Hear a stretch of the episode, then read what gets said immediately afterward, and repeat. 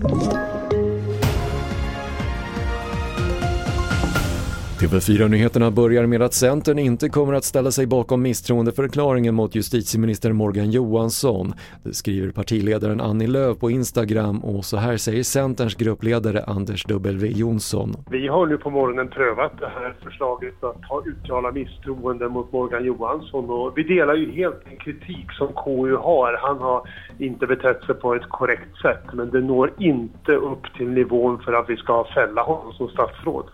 SAS hotas av strejk i sommar efter att förhandlingarna mellan piloten och flygbolaget gått trögt, rapporterar SR. Avtalet mellan förlusttyngda SAS och pilotfacket löpte ut i mars och enligt uppgifterna kan konflikten om ett nytt avtal ligga kvar hela sommaren.